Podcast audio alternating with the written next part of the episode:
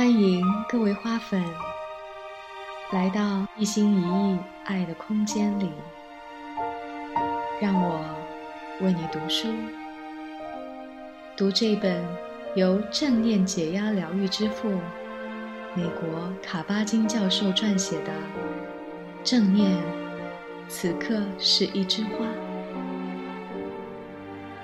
当我看到这个名字的时候，我的心。就告诉我，我要把它念给跟我一样喜欢花的你们听。就让我用正念的频率，将爱传递到你的心里。在这里，你可以全然的放松自己，就让自己在缓缓的呼吸中，静静的。收下这份爱的讯息。现在，我们就开始今天的篇章。推荐序：太多的人生问题，是因为我们想要逃离。一九七一年。乔·卡巴金刚从麻省理工学院著名生物学家、诺贝尔获奖者萨尔瓦多·卢瑞亚手中接过博士学位，到麻省医院开始他的职业生涯。他本该在麻省医院的实验室里折腾各种瓶瓶罐罐里的试剂，安心做他的科学家。可是他不愿意。他是印度裔美国人，虽然在美国接受了最好的科学教育，可是他的根还在佛教的故乡。他既不想做一个科学家，也不想做一个修理身体的传统医生。他想追随佛陀的脚步，做一个改变人身体和心灵的疗愈者。他相信，疾病的治愈从来都不该脱离对生活的领悟和修炼。卡巴金想做的是一种参与式的医学。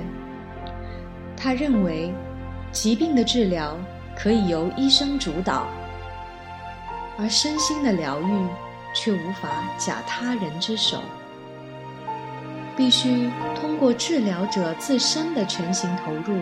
来实现，所以，他邀请接受正念减压的受训者，通过正念练习来学习对自己经验的开放和觉察，学习如何与自己的压力和痛苦和睦相处。他认为，这种觉察虽然并不能直接改变压力和痛苦。但是会改变病人与他们之间的关系，关系的改变会带来体验的改变，并最终改变病人的人生。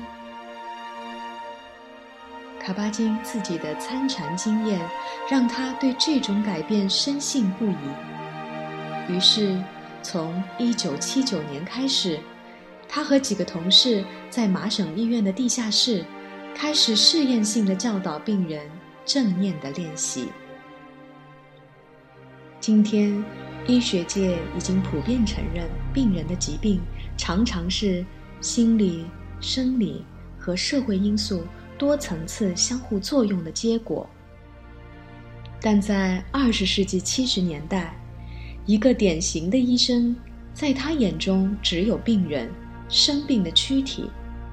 还没有完整的病人，在这样的年代，用正念这样带有东方宗教神秘意味的理念和方法来治疗病人，是很容易被看作离经叛道和不务正业的。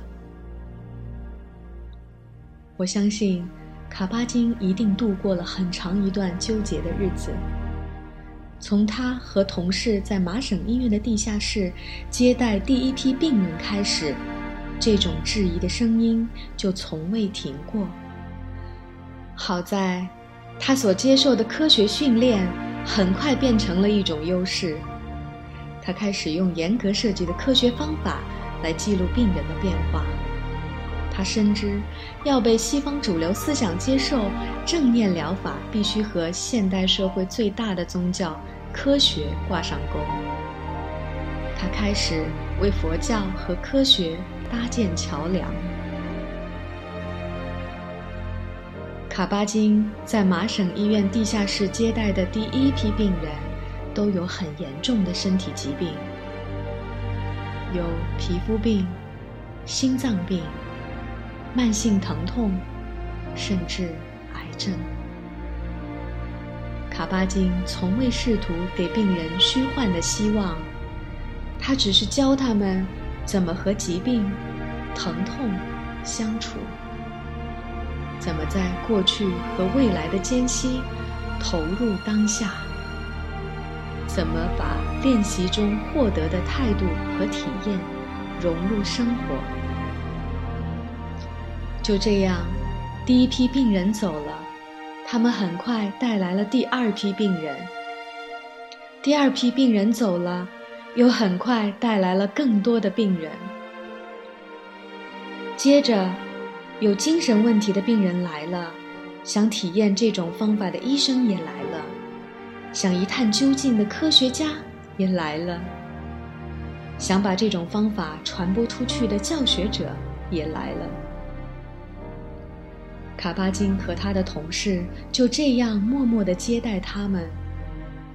最初的十年，他们所做的工作大部分都是免费的。卡巴金知道“欲速则不达”，就像耐心播种的老农，他知道“慢就是快”的道理。这样的工作持续了三十多年。直到今天，仍在继续。回过头来，才能清楚地看到这些种子的意义。今天，正念减压已经从边缘逐渐走向主流和正统。美国已经有五百二十多个从事正念减压的培训机构，全球有七百四十个培训机构。无数人接受了正念训练，一些人的人生由此发生了重要的变化。在科学界，正念已经成为心理学、神经科学、健康和教育领域的热门话题。美国财政每年拨款数千万美元资助与正念冥想有关的科研项目，类似。情绪、社会认知与情感神经科学等著名学术期刊，多次推专刊介绍正念冥想的作用及其神经机制。大量的研究文献表明，正念冥想有助于治疗慢性疼痛、焦虑、皮肤病、抑郁症复发、失眠。物质滥用、酒精依赖、饮食障碍、心脏疾病和癌症等身心疾病。就在文化界，正念同样逐渐成为主流文化的一部分。二零一四年二月，《时代周刊》发表了《The Mindful Revolution》为题的封面故事。介绍了正念培训在硅谷工程师和高管中的流行，而每年的正念大会、智慧二点零的时代，都会向 Twitter、Instagram 和脸谱这类公司的总裁来分享自己修行正念的心得。正念开始变得时髦。卡巴金代表了一批受过科学训练又有禅修经验的科学家。他们默默耕耘，把一个处在学术边缘、带点神秘主义的概念带到了科学和文化的中心。这其中也包括神经学家理查德·戴维森。最近他编写的《大脑的情绪生活》刚刚在我国出版。书中花大篇幅介绍了禅修的脑机制。理查德·戴维森对禅修的理解是：当我们以开放和接纳的态度去面对自己的新经验时，以往用于自动反应的神经连接被暂时阻断了，而新的大脑突触连接得以产生和加强。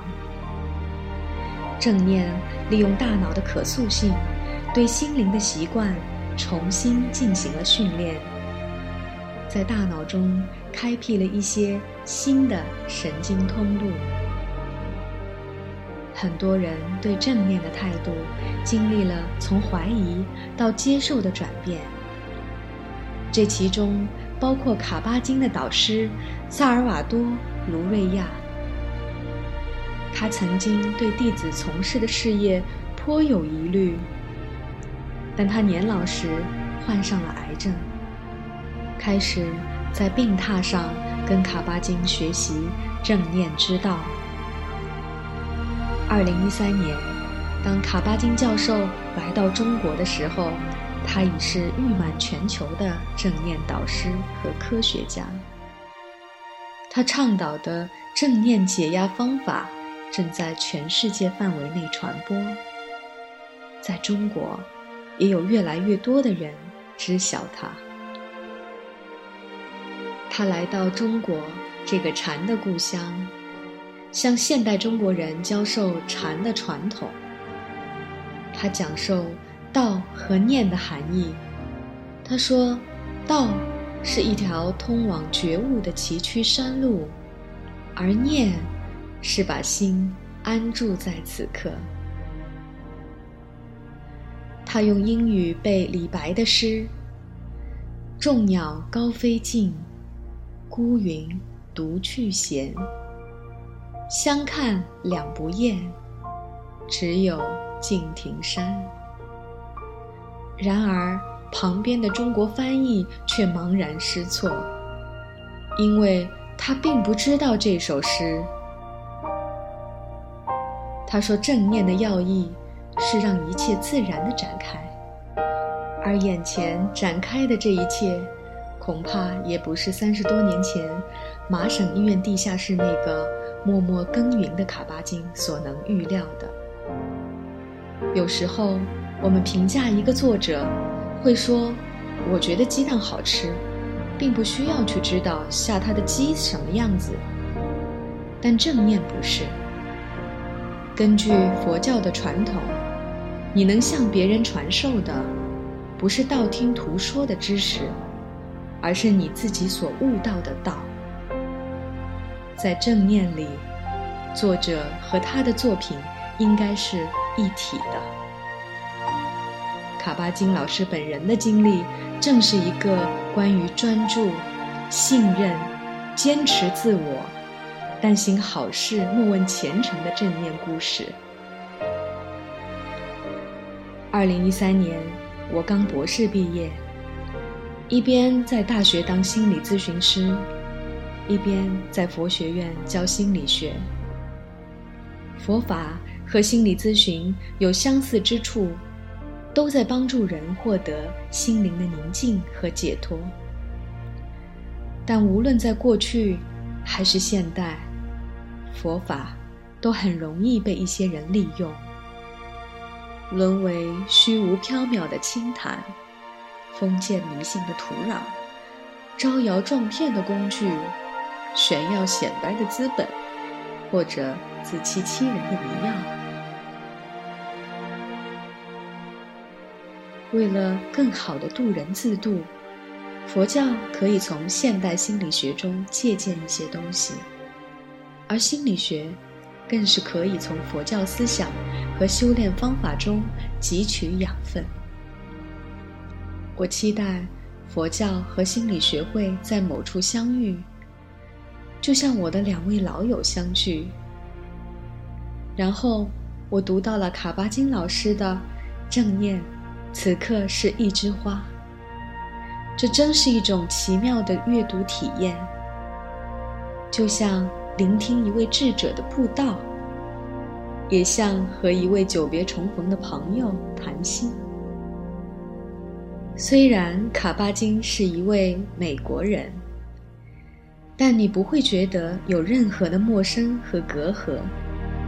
我猜，这种亲近感是因为正念此刻是一枝花里有一种精神，清静、平和，有思想，却没有优越感，有情怀，又不矫情，脚踏实地又立意高远，一切都恰到好处。最重要的是，我看到了。佛教和心理学相遇的地方，正念就在此地。现在，你也与这本书相遇了。佛说，这是因缘。你驻足在此，你翻开此页，总有你的理由。也许你遇到了压力、困扰，正如每个人生活中都会遇到。也许你想找的是让内心平静的方法。每个人内心都有所期盼，正念是这样的一种方法，但又不是。虽然有大量的研究证明了正念的诸多功效，但正念本身并不是实现这些目的的工具。正念练习的是无用之用，不作为的作为，是你在这里体验自己在这里。正念不关乎目的。只关乎存在。有什么比存在更美妙而重要的事呢？正如卡巴金老师所说：“生命只在刹那间展开。若无法全心与这些刹那同在，我们将错失生命中最宝贵的事物。”而且会意识不到自身成长和蜕变的丰富性和深邃性。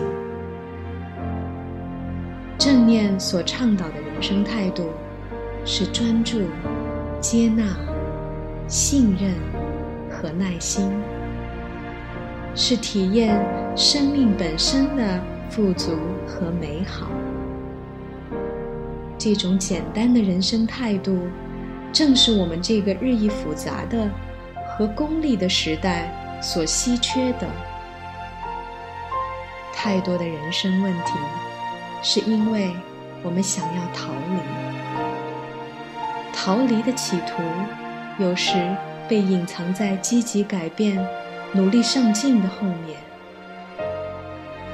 我们经常忘记，当我们说憧憬未来的时候。其实是说现在不够好。当我们说改变自己的时候，其实是说自己不够好。而现在的自己，正是我们生活的全部。成功学或者心灵鸡汤，有时候佛教或者心理学。都可能成为我们为逃离生活而制造幻象的一部分，让我们相信真正的生活在远方，从而与真实的生活、真实的自己越行越远。在这苦乐交融的人生中，怎么珍惜当下？怎么删繁就简？怎么与自己相处？怎么投入的生活？正念说的，其实是我们生来就懂，却逐渐忘却的东西。序言由陈海贤撰写，于浙大紫金港。